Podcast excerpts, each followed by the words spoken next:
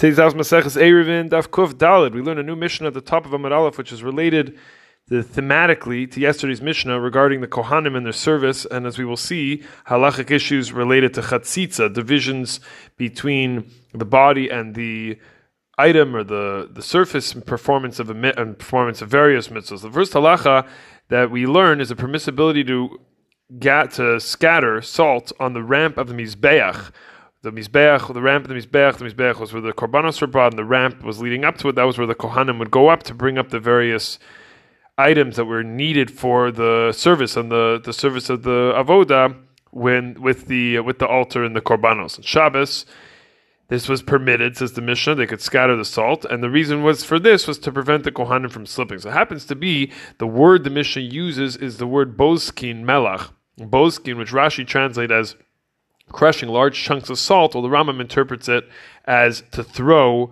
the item multiple times. The Rambam in Hilchos Temidin uMusafin, that's Perek Vav Halacha Gimel, limits this halacha to when the Kohanim are bringing wood for the Mizbech. In other words, when they're setting up the Mizbech, but in fact, it wouldn't be allowed to, to spill the salt, scatter the salt on the ramp when they are bringing something essential for the Avoda.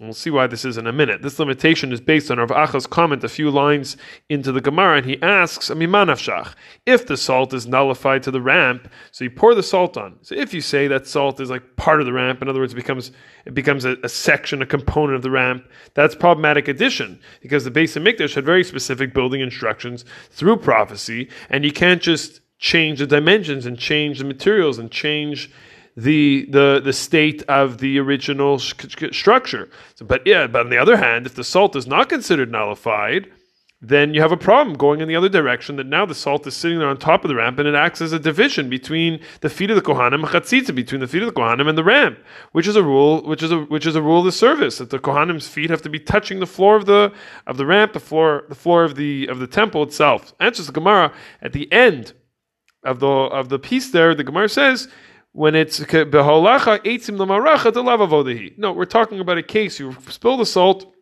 that was a case where the Kohanim were, were bringing wood up on top of the Mizbech. And this rule of Chatzit is only problematic during an actual procedure in the service, as noted from the Rambam. So it's a very interesting tshuva of the Chelkos Yaakov, Chelk Orchaim, Siman Vav, where he applies this idea of Argamar. So back to Hilchos Tfilin, which require placement on one's body without any Chatzitza between the skin and the batim. Where did this come from? The Chelkos Yaakov was asked about someone with a cast on his left broken arm in this case, should the person put tefillin rather on top of the cast because it's still the left arm, which is preferable, or put it on the right arm, which doesn't have a cast at all. So he brings the Magen Avraham, Siman Chav Zayin, Sif Katan Vav, who already dealt with a similar case. The Magen Avraham paskin that he should put the put the tefillin on the smartut. The tooth might not be a full fledged cast; it might be something that's more like a bandage and the Chelkas Yaakov deals with this with the difference. Nonetheless, that's what the Magen Avraham says. Chelkas Yaakov says that in terms of this halacha, there's an explicit Gemara Menachos Daf Tez Zayin. That's Lamed Zayin rather, where it's the sugyas of tefillin over there, that the tefillin should be on the weaker arm. So it's a beferish Gemara, says Chelkas Yaakov. We have to follow this, this explicit Gemara, that you shouldn't be putting the tefillin on the strong arm. The tefillin should be going on the Yad Keah. While the Pasul Chatzitza, Says the says the Chelkas Yaakov. This idea of chatzitza of not having a division between the body and the tefillin, it doesn't have a source in the Gemara. The Gemara never mentions such an issue. And the majority of Rishonim, Rashi, the Ran, Tosfos, and others say there's no issue of of chatzitza by tefillin. There's only one Rishon, that was the Rosh in Klal Gimel, argued that there is a psul chatzitza by tefillin.